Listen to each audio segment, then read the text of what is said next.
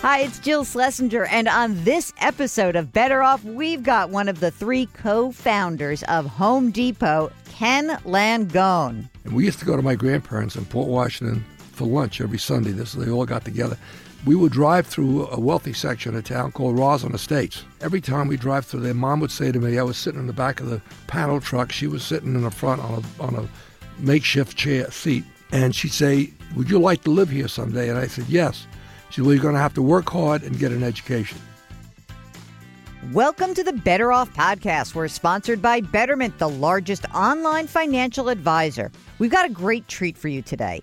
It is an interview with Ken Langone. He is one of the three co founders of Home Depot. He's a former director of the New York Stock Exchange.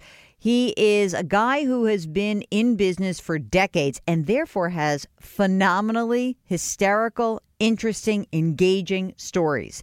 And so when you listen to this guy, you know he speaks from his heart. He came from nothing. His twists and turns in his career were really motivated by what was available. He made the most of it. He's a billionaire now, but a totally normal guy. Got to tell you, he comes into the studio, no entourage, no publisher, no publicist, no driver, no nothing. Just himself. He walks in. That was that. So uh, check it out. He's got a new book. It's called I Love Capitalism An American Story. Ken Langone up now here at Better Off. You're listening to Better Off with Jill Schlesinger. Ken Langone, co founder of the Home Depot, author, philanthropist, and uh, all around great ambassador for the Italian American community. Welcome to Better Off. Thank you for having me. I appreciate it very much. We start the show with a very simple question What's the best financial decision you've ever made? And you've made a lot of them. Oh. Stump the DJ. No, um, I'd have to say the very best financial decision I made was the decision that I thought Ross Perot's company was so unique that it was worth an extraordinary value far beyond what anybody else did. So the company was Electronic Data Systems, Yes, EDS, and um, we're going to get into how you got to the position where you became his investment banker. Right. But you brought that company public. It'll be 50 years of September. Oh my God, that was something to put on your calling card. So let's go back in time a little bit. ahead. You were born to uh, Italian American parents on the North Shore of Long Island. Yep. They who's first generation? Your grandparents or your parents? My parents are first generation. Your parents are first generation. Working class. Dad was a plumber. My father was a plumber. He went to the eighth grade. yep. My mother worked in the school cafeteria. She went to the seventh grade. And you lived on what you sort sort of describe as like the bad side of the tracks Well, in was, a nice it town. Where, it was where the poor people lived. yeah. You know, we had a. I think my parents paid four thousand dollars for the house they bought, which they couldn't buy, and they were living renting the house for a few years. It was it was uh, right by the public school. How is it that your parents, who were not educated, were so encouraging that you become educated? Because a lot of people who grew up as tradespeople, children of tradespeople, Mm-hmm. go into the trade. My father made me learn to be a plumber. On weekends in high school, I used to help him, so I could do all the things a plumber does: wipe a joint, hit a hit a joint for copper tubing with lead, uh, thread a pipe, cut pipe, all the stuff. This is great because I need some work on my, my, Well, go my to Home apartment. Depot. We got Oh. a lot of people oh. that can really help you, and we got great prices and everything you need. Okay. Okay, so you learn you learn the trade, but but what was it that they knew about being educated? My parents, God bless them, didn't blame themselves for where they were. They felt if they had the chance for an education, they'd have done better than they did. And we used to go to my grandparents in Port Washington for lunch every Sunday. This they all got together. We would drive through a wealthy section of town called Roslyn Estates. And when we would drive through there, every time we drive through there, Mom would say to me, I was sitting in the back of the panel truck. She was sitting in the front on a on a makeshift chair seat, and she'd say, "Would you like to live here someday?" And I said, "Yes." She said, "Well, you're going to have to work hard and get an education." So she knew. Okay. Well, they understood because they knew they could be capable of doing so much more, but they lacked the tickets. And meanwhile, you they're telling you be educated, and you say you weren't such a great student. Yeah, I, I didn't, you know, I, I wanted to make money. I hear you. You say it in like very plain English. Wait, right here on page six. I loved making money. Yeah, I was hell. I I I, I delivered newspapers. I was a caddy. I worked in a gas station. I worked in a butcher shop. I used to take the cardboard out from the liquor store. There was a supermarket in Rutherford called M&H that opened up. At the same time, I was working for the butcher shop, which was a competitor. At nights, I was helping them set up the store without the butcher shop knowing I was working two jobs. I mean, it's interesting. You say I was never academically curious and I didn't apply myself at all. So, but you did say math came easy to you, so that Oh, I was, good. Numbers were just like that. Tell me about how you then headed to Bucknell University. How'd you get there? Understand that that I did okay in high school. Numbers and me got along very well, and I still do. Mm-hmm. I had pretty much convinced myself that I wasn't a student. And I wanted to go in the Marine Corps in 1953 because the Korean War was still on. Mm-hmm. My brother was in the Army, my older brother. I only had one brother. And I took the position that this is what I wanted to do. Well, Eisenhower had different plans and he ended the war. Mm-hmm. So I said, what am I going to do? And I went to see friends of mine from Port Washington Jim McNamara, J.R. Davis, Stan Cutler. They were at Bucknell.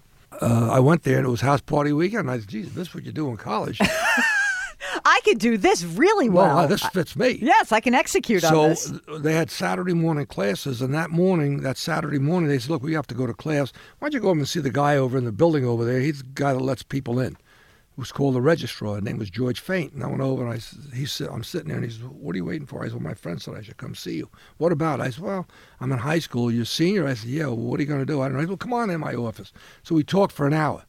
The following Thursday, I get a letter from him that if I want to come to Bucknell, he'd be happy to have me. That may be the best decision that that anyone from Bucknell ever made. Now, the best decision anybody from Bucknell ever made Yeah.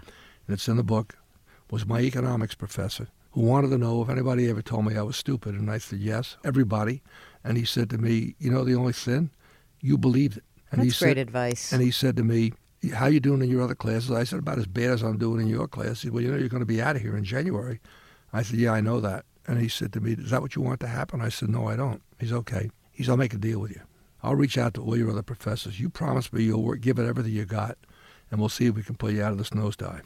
And they did. It's something interesting to me that many people will say the difference between someone making it and not making it. Whether and you, I know you're involved in the charter school movement. Right. It can be anyone from a coach, a music teacher, an academic Mm-hmm. teacher who just says, "Hey, you, you, Ken, what's going on here?" And they see something in you. Yeah, I, look, every place I look, I see people that I know have helped me to do what I've done. And in many cases have done more than I've done myself. And that is why you say you are not a self-made I am man. the furthest thing from a self-made man you'll ever know. Okay, and I, I, my regret on that, I'm not regret. I hope I didn't. I, this, I don't know how many hundreds of names there are in there, but I hope I didn't leave anybody out. But if I did, it was a bad memory. Not that they didn't participate. Uh, let's talk a little bit about how you left college and you said you're going to go. You you know, it's like uh, where the bank robber goes. He's going to go to the bank. Uh, that's where the money is. Right. You said the money's in Wall Street. So Yeah. you graduate and you go talk to some folks. I do love this advice uh, from uh, Maurice Hart, and he says, "quote." Let me tell you the lay of the land. We have Jewish firms for Jewish kids. We have WASP firms for WASP kids. The Irish, we make the clerks. We put them on the floor of the stock exchange. Italian kids like you, we put in the back office. What'd you think when you heard that? Uh, I didn't appreciate the fact that it was discrimination. But I know one thing. I made my mind up. That ain't going to hold me back. You have no idea the price we're paying for our entitlement system in America. Not the money, but the number of people that don't get a chance to develop self-respect by doing it for themselves. You got to respect yourself first before you're going to respect anybody else. Somebody who has no respect for themselves has a difficult time seeing good in somebody else. I I viewed that more as an opportunity than as a setback. But I mm. always I admired him. He was with a firm called New York Hanseatic, and I so admired him for being so thoroughly blunt with me. Yeah. I mean, there is a listen. I grew up on a trading floor, so You bluntness know, certainly. Well, and think about the Irishman and Italian kids. I knew exactly what I knew exactly what he was talking about, Right. and my dad was, you know, like the Jewish kid who, who went to a, Precisely. whatever. He this is where you can go. So I want to talk a little bit about how you did get into Wall Street selling securities, Mm-hmm. and that was in the early '60s, and and talk a little bit about what you did and how you then ultimately met Ross Perot. Okay. I was called back. I was in the army once in, in '58 for six months, and then I got called back when they built the wall around Berlin in '61. When I got out in June of '62, I made my, Wall Street had had the biggest crash it had had since 1929 in May, and everybody was leaving Wall Street. And I said, "Hey, this is my moment to strike." And my father-in-law, God bless him, he was in the business, and he set me up with a series of appointments. And the fact that people were leaving and the firms were cutting back, I kept going. And I, I really was getting discouraged, but I wasn't going to give up. I had a wife and one child, and a second one due in September of that year. And I met a man, and he said to me, I'd like to hire you. His name was Jack Cullen. He said, I'd like to hire you. But he said, We're cutting back, and we just can't do it. And I said, But he said, I think you're going to be a big success. He said, I think you got certain talent. I said, What's that? He said, Well, you strike me as a very sensitive guy, and that's a great, great talent to have Hmm. if you're going to sell. So he thanked me and said he couldn't help me. And I, I got in the elevator and I went down to the floor, down to the lobby, and I got, thought to myself, I said, wait a minute. I went right back upstairs and I said, I'd like to see Mr. Cullen again. And I went in and he said, what's up? Did you forget something? I said, no. I said, let me ask you a question. What do you pay a secretary? He said, we pay him about 150 bucks a week. I said, can you pay me as a secretary? He said, what do you mean? I said, can you pay me 150 a week? He said, well, you can't make it on that. I said, no, that's my problem. I was teaching at NYU at night. Hmm. By the way, consider this barely 10 years from when I was told I was going to get thrown out of college, I'm now teaching at one of the great business programs in the country. And so I said, I'll make it. Don't worry about it. So then I said, but there's only one condition. You have to give me every account you're not doing business with. And boy, then I went to work. That's great. And so you were selling, Selling like crazy. and you are a salesman at heart. I love selling. Even things. if you love the numbers, the selling, you're a relationship guy. That's the sensitivity that it's he all saw. about the people. Absolutely. And that includes companies. Mm-hmm. Great companies are run by great people. Home Depot is a success it is because we had people like Bernie and Arthur and Pat. These were our partners when we started the company. Mm-hmm. All right. And these men were unique and special in every respect. All right, let's get back to Ross Perot. So how'd you meet him? I went to a party in Washington in uh, in 1968, and I met a man there who said he was Perot's partner and Washington representative. Now, I didn't know who the hell Perot was. I didn't know what he did, and he started telling me, and I said, "Gee, that sounds like that's interesting." And he said to me, "I said, gee, I said, is there a chance I can get in to meet this man?" He says, "Well, call me on Monday. I'll see what I can do." His name was Jack Height. I called Jack on Monday. He said, "Look, you got an appointment." He said two things. You got 30 minutes, and he said, "Don't use any bad words." So I said, And you're "Oh, a little rough on the on the bad words. I am what I am. I know, me too. Okay. Can't do it here, but Is yeah, what it is. I understand. You know, if you live in a trading room long enough, that becomes That's part exactly. Of, that becomes part of the territory. hmm So anyway, I went down and I met with him, and exactly at the point I was supposed to get in, I got into his office, and we were 30 minutes, and for 29 and a half minutes, he told me everything he'd heard from Goldman Sachs, White Weld, Merrill Lynch, Clark Dodge, GH, all these firms that were really trying to get his deal. And when he got all done, it was about 30 seconds left, and he said to me, "What do you think of what I just said?" And I think, well, I blew the 30-minute rule, right? Right. So I said, Mr. Perot, I said, pardon me, that's the biggest pile of horseshit I've ever heard in my life. That's awesome. and he looked back, he took back, and he said, what do you mean? And we talked for 13 hours. We talked till 1 o'clock the next morning. Good God. I had not brought any clothes down, so he was driving us around Dallas looking for a drugstore where I could buy some toiletries and a T-shirt. oh my God. And we found out in that meeting, we were married the same hour, the same day, the same year. His values and his integrity was so precious. And I, I said to him, I said, I'll never throw a curve at you. And he said, oh, he said, I was going to make a decision by Friday. This was Wednesday. He says, I'm going to put it off. He let's get to know each other better. So over three months, uh, he played with my head a couple of times. One time he called me and said, you know, he said, Ken, the thing that bothers me about you is you don't show your enthusiasm very well. I said, what? I'll be down there in five Yeah, minutes. Right. You think that this thing, which is basically builds like the electronic infrastructure for big municipalities. No, what they did was they ran data processing operations. They were called out. They weren't called outsourcing them, but that's what they were. They would send their highly trained, capable programmers and scientists into these companies and help them get the most they could get out of their computers. It's amazing. So you then become the guy who runs the firm where the where they Well, say I, I got that deal. I'd been made a partner before that. I was made a partner in '66. I got that deal, and I felt pretty good about my. I was kind of full of myself, frankly.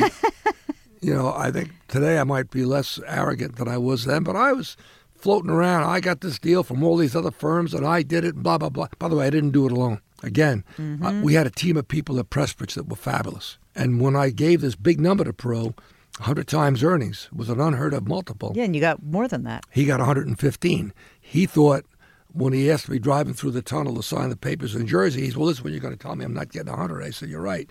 And he got a little perplexed. And his wife, Margaret, was in the car with me, and we're in the back seat of a limousine, two seats looking at each other. And I said, yeah, you're not going to get 100 times earning. He said, see, Margaret, the roll I like up here, blah, blah, blah, blah, blah, blah. I said, okay, look, if you want 100, that's okay with me. So then Margaret said, well, what were you going to do it at? I said, well, I was going to do it at 115 times earnings, but if he only wants 100. Yeah, that's fine. We did it at 115 times earnings, by the way. It was a good do, as It we was, say. it was, and by the way, I think of that company with enormous respect. They had, they had the most wonderful people in the company. They were motivated. They were high class. They were very professional. Lots of military people in that f- Bunches company, of don't right? forget this is this is kids coming out of Vietnam. And we had and he had these kids and he gave them opportunities. Mm-hmm. He gave them awesome responsibilities and the ability to make decisions. And if they made bad decisions, it wasn't the end of their career. So I want to just flash forward, and I would love for you to tell the story of Bernie Marcus, Arthur Blank, and the roots of the Home Depot. Okay. The roots started, a very good friend of mine in Philadelphia, Gary Erlbaum, had a chain of home centers who I had brought public called Panorama. And they were experiencing difficulties, 75, 76. And Gary had hired me as a consultant. And we were in his office one day, and I said, "Look, I said we ought to have a model. If we're going to fix this, we got to look who's, uh, who's the best out there." Now, the home center industry then was regional. You had Rickel, Pergament, Channel here. You had Hechinger's in the Mid Atlantic. You had Scotty's in Florida, and you had Handy Dan and Angels out in the way. He's, so Gary says, "Ken, Ken, there's a guy out there, Bernie Marcus. He's fabulous. Does a great job." I said, "Okay, can you get me an appointment?" Long story short, the next day, I was in L.A. having lunch with Bernie Marcus. And I met him, and then and now, spectacular human being. And we bonded. And he was running a company that was 19% owned by the public and 81% owned by an industrial company called Daylin. I ended up buying almost all of the 19% in the market. I kept buying it and buying it for myself and for clients. And he persuaded me one day to sell my stock to the guy that owned 81%. And I said, look, the guy doesn't like you, and he's going to fire you. And he said, no, no, he needs me. He didn't know the business. I said, I'm telling you, I'm warning you. Nope. So this guy paid me a very significant premium to buy us out, all of myself and my investors. Four months after he bought us out, he fired Bernie, he fired Arthur, he fired Ron Brill. And Bernie calls me up, no health insurance, no stock, no income, three kids. I need a job. I said, "Yeah, forget about a job. When can you come to New York? And he, the next day he comes to New York. We sit in the Peacock Alley at the Waldorf Astoria with him, myself, and a fellow by the name of Jerry Grossman, uh, a lawyer, a labor lawyer, and they'd committed a labor law violation. That's all it was, civic. It means the union gets certified. Bernie earlier had told me we owned the stock for two years. In that two-year period, Bernie and I used to go walk store openings. When they were opening a new store, I'd go with them, and it was wonderful. And one walk in Houston, he- says to me, "Don't get too excited because somebody's going to figure out the Achilles heel, and it's going to change this industry." I didn't know. He said, "Well, tell me." I said, "Tell me." No, no, I can't. I can't. I'm not going to tell you. So when he got fired, I said, he comes to New York. I said, all right, you just got hit in the ass with a golden horseshoe. Let's do that thing you said is going to change the industry. Said, what do you mean? And I t- reminded him, and he said to me, let's do it. And we initially went to Perot, and it wasn't going to work. So I went and lined up 40 people that all had done very well with Handy Dan, and we put together $2 million, Arthur, Bernie, and right after we incorporated, they found another guy, a merchandising genius by the name of Pat Farrah, and we brought him on board. And he, uh, he was two months after we were founded, but he was effectively one of the founders of the company as well. And the rest is history. So one thing that I found interesting was that uh, started with a. The aim was to open four stores in Atlanta. Two of them opened, but it was not. Smooth. We had cool, we had no hell. Early on, Bernie was standing in front of the store offering people a dollar if they would walk in and look what was in the store. And why do you think that was? Because the concept was so new? Yeah, it was brand new. And you had this huge, and you know, we had challenges. We didn't have a lot of money. And so when they were negotiating with the vendors, we got the vendors because we didn't want to have empty shelves. They gave us empty boxes with their labels on them. So people thought we had all this merchandise and all the overheads it was air. Mm, mm. So when did you have the sense that it was going to really be as big as it became? What was the beginning when you were sitting? When Bernie got fired, talk about that. Look, I Bernie is fabulous. And I knew Bernie was going to be a big success. And Bernie knew the business. Bernie had a great knack for having good people around him. That's critical. Mm-hmm. So I had a good start there, and Bernie had, and we still have, a very close relationship. Mm-hmm. We had to persuade Arthur to come. He was not sure he wanted to do it. Pat Farrah was running his own store, which was not was doing very well in terms of physically, but financially it was a disaster. And eventually he had to bankrupt it. It was then we got Pat to join up with us, and we did it. But I never thought we'd have 400,000 employees, but I thought we had a chance to have a great business. This is Better Off with Jill Schlesinger.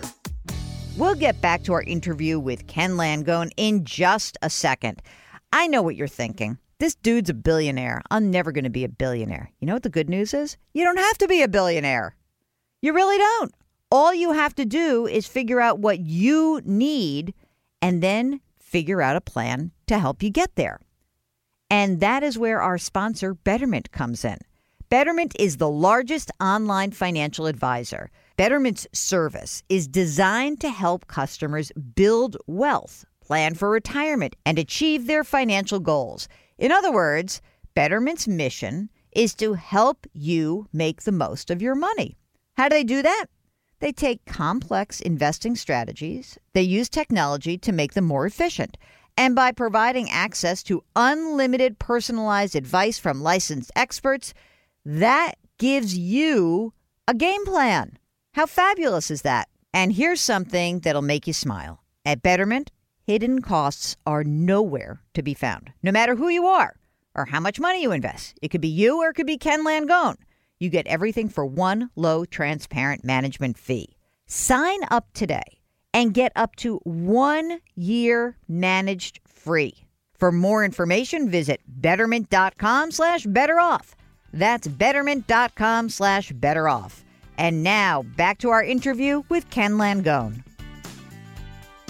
So, I want to talk a little bit about, I want to kind of finish the Home Depot section just by Right. talking a little bit about how you have these founders. Obviously, it's getting big. There's different skill sets of starting something Mm-hmm. Right. and being entrepreneurial and running a mature organization. So, talk a little bit about finding Arthur's successor. Okay. Bernie Arthur and I had agreed that we didn't have anybody in the company that if something happened to Arthur. So we hired Heidrick and Struggles. And it turns out at the time, coincidentally, I was on a board of General Electric. And this was, was, was when Jack Welch was going to make his decision about his successor. Unfortunately, he picked the wrong guy. It turned out to be a disaster. Bob Nardelli was the only one, and Bob had done a great job. I was on the board of GE, and I saw the great as an operator Yep.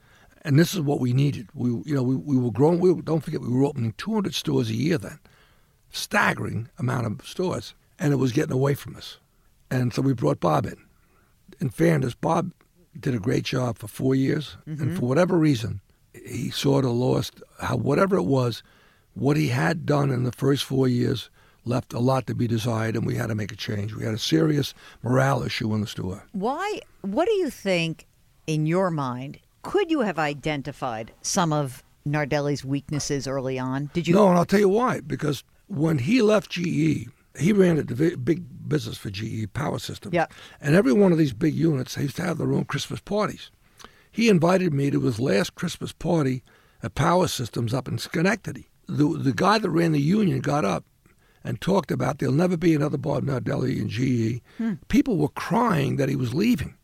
I said, we got the guy That's it. He said it sounds like a rough and he tumble was guy. but bob right? bob i can't answer it objectively bob got caught up in whatever it was but it was beginning to unravel this culture, this very precious culture we had about these kids that work in the stores. These kids are special. We can't say enough good things about the kids that work in our stores. They're fab. I call them kids. If you're under 82, you're a kid, okay?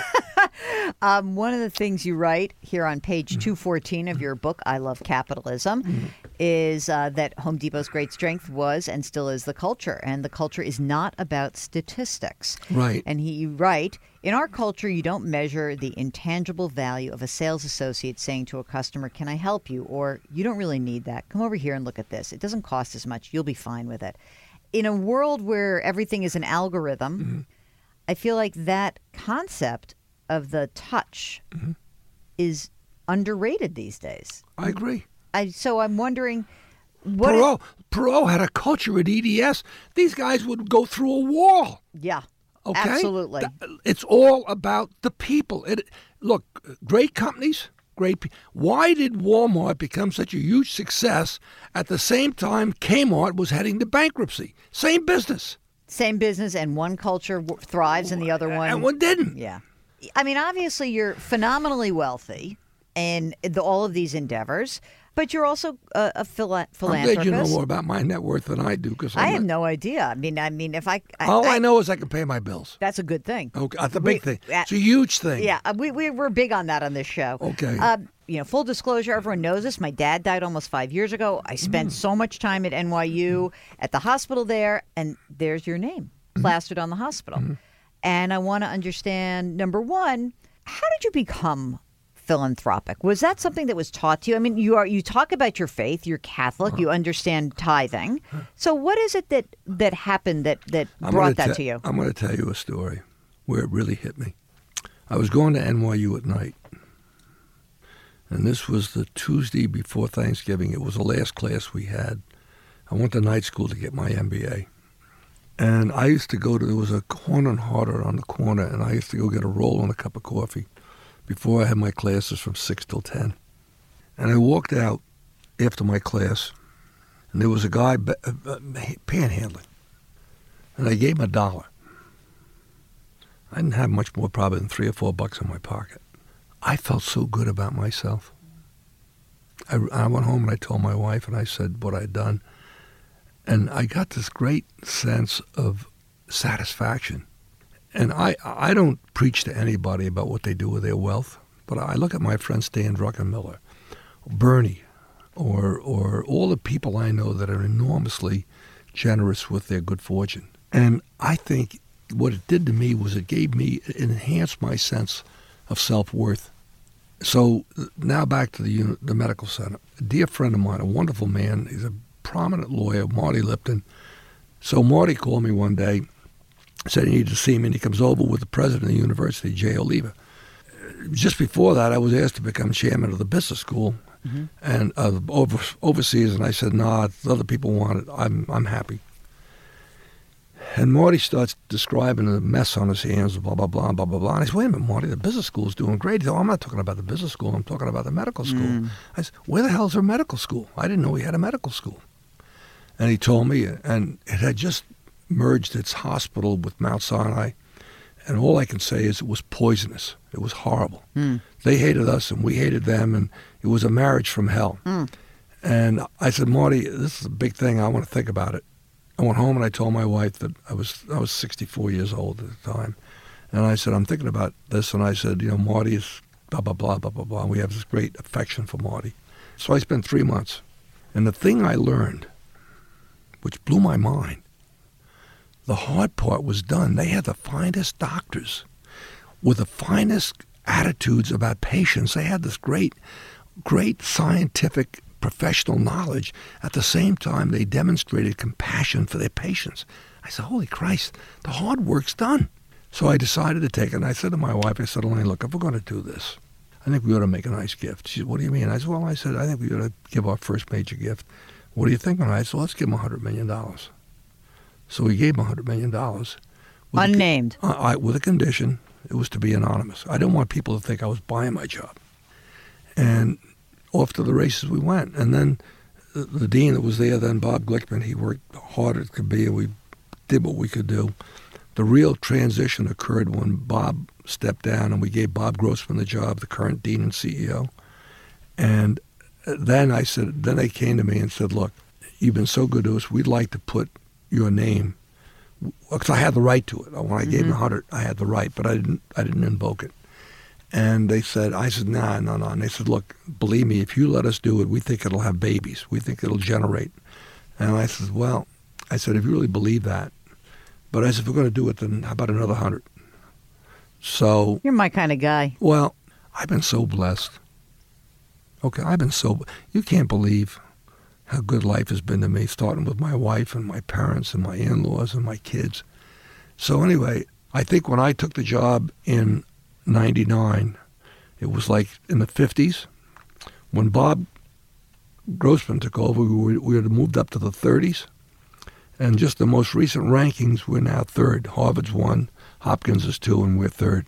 So I want to end because Mark is obsessed with Bernie Madoff. We have had Diana Henriques, who wrote The Wizard of Lies, on the program. She's a friend of mine. And um, you were featured in the movie version of that. Not exactly the right way to recount the story. So, But it didn't happen that way. yeah, exactly. That's what I want to. I want to hear what happened when you met Bernie Madoff. 2008, in the middle of the mm, crash, the week Lehman Brothers went broke, Yep. we sold a company we had a big interest in called ChoicePoint to Reed Elsevier for cash.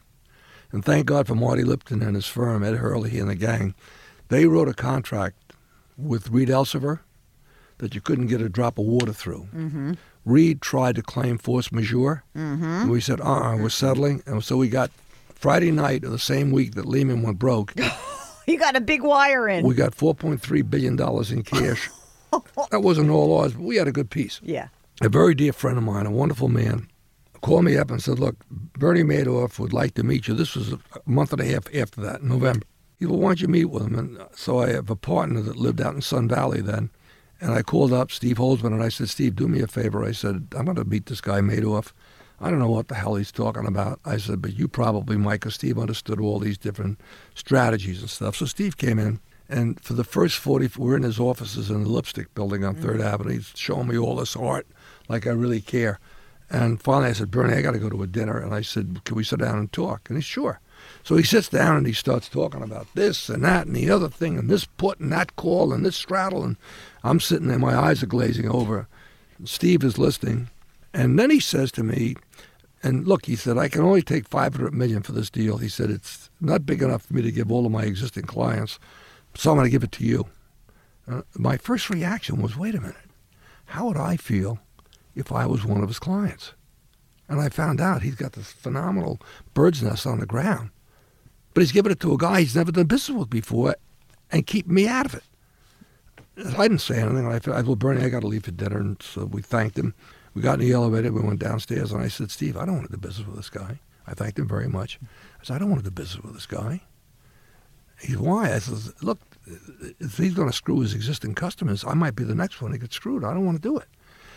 I said, I think it's bad faith not to offer this deal, which is supposed to be a slam dunk deal, to his people. Mm-hmm. He said, well, let me think about it. So the Friday after Thanksgiving of that week, Steve called me and said, you know, Ken, you're right. I don't want to do it. I said, well, do me a favor. Call him up and be polite and respectful. Just tell him we're going to pass. And that's how it happened. I didn't tell him he was full of shit, and I didn't call him names. Yeah. Uh, Hollywood likes license. You know, they need drama. Exactly. Meeting this guy, he was teetering on the edge of. He was slick. He really? I wouldn't want to play poker with this guy. He knew he was going down when he Right. was talking to us. That's what I think, like, timing wise. If I was playing poker with this guy, he'd have all my clothes, he'd have all my houses, he'd have. This guy was Mr. Cool.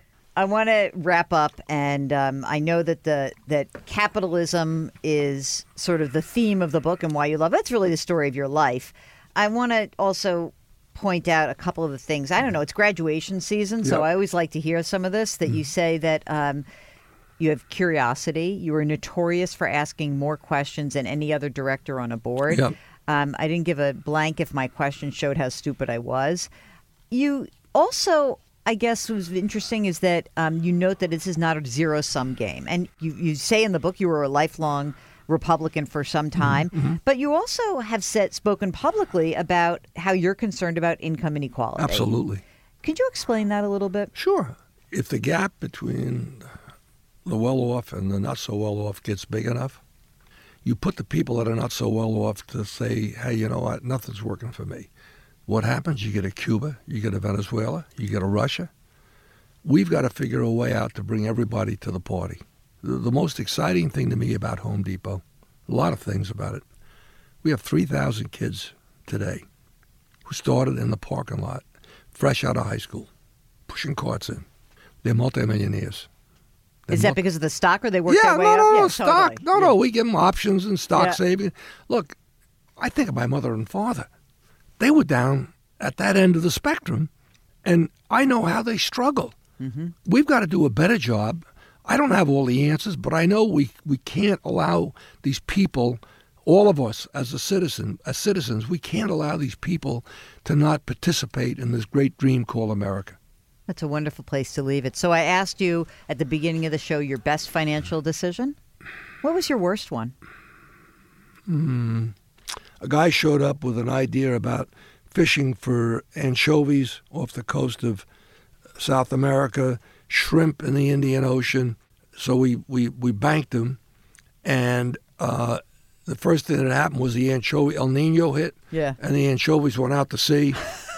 so we had no anchovies, and then That that's a pretty that's a very odd one, but I like that. well, you know, it's a I- good visual. God had a different plan than we did for Yes. that company. Look, if you give me six months, I'll tell you about all my mistakes, You all know, my bad deals. It seems to me that look, you're in a business where you do deals. They're going to be bad deals. Uh, you know, they, they, and you know what? The key is don't let it keep you down. I want to thank you so much for joining us. I love the book. I think you're fantastic. I also think there is a great deal of humility in the way that you tell your story, and it's, I'm very appreciative. You can imagine, as someone who covers business, I meet a mm-hmm. lot of, um, how shall we say, full of themselves mm-hmm. executives, mm-hmm. and you're an absolute delight. And I thank you so much for letting us corral you Today. I want to warn you, I have a lot of self confidence. All right, me too. I have a wife whose prayer every night is, Yes. Dear Lord, if you'll make him successful, I'll keep him humble.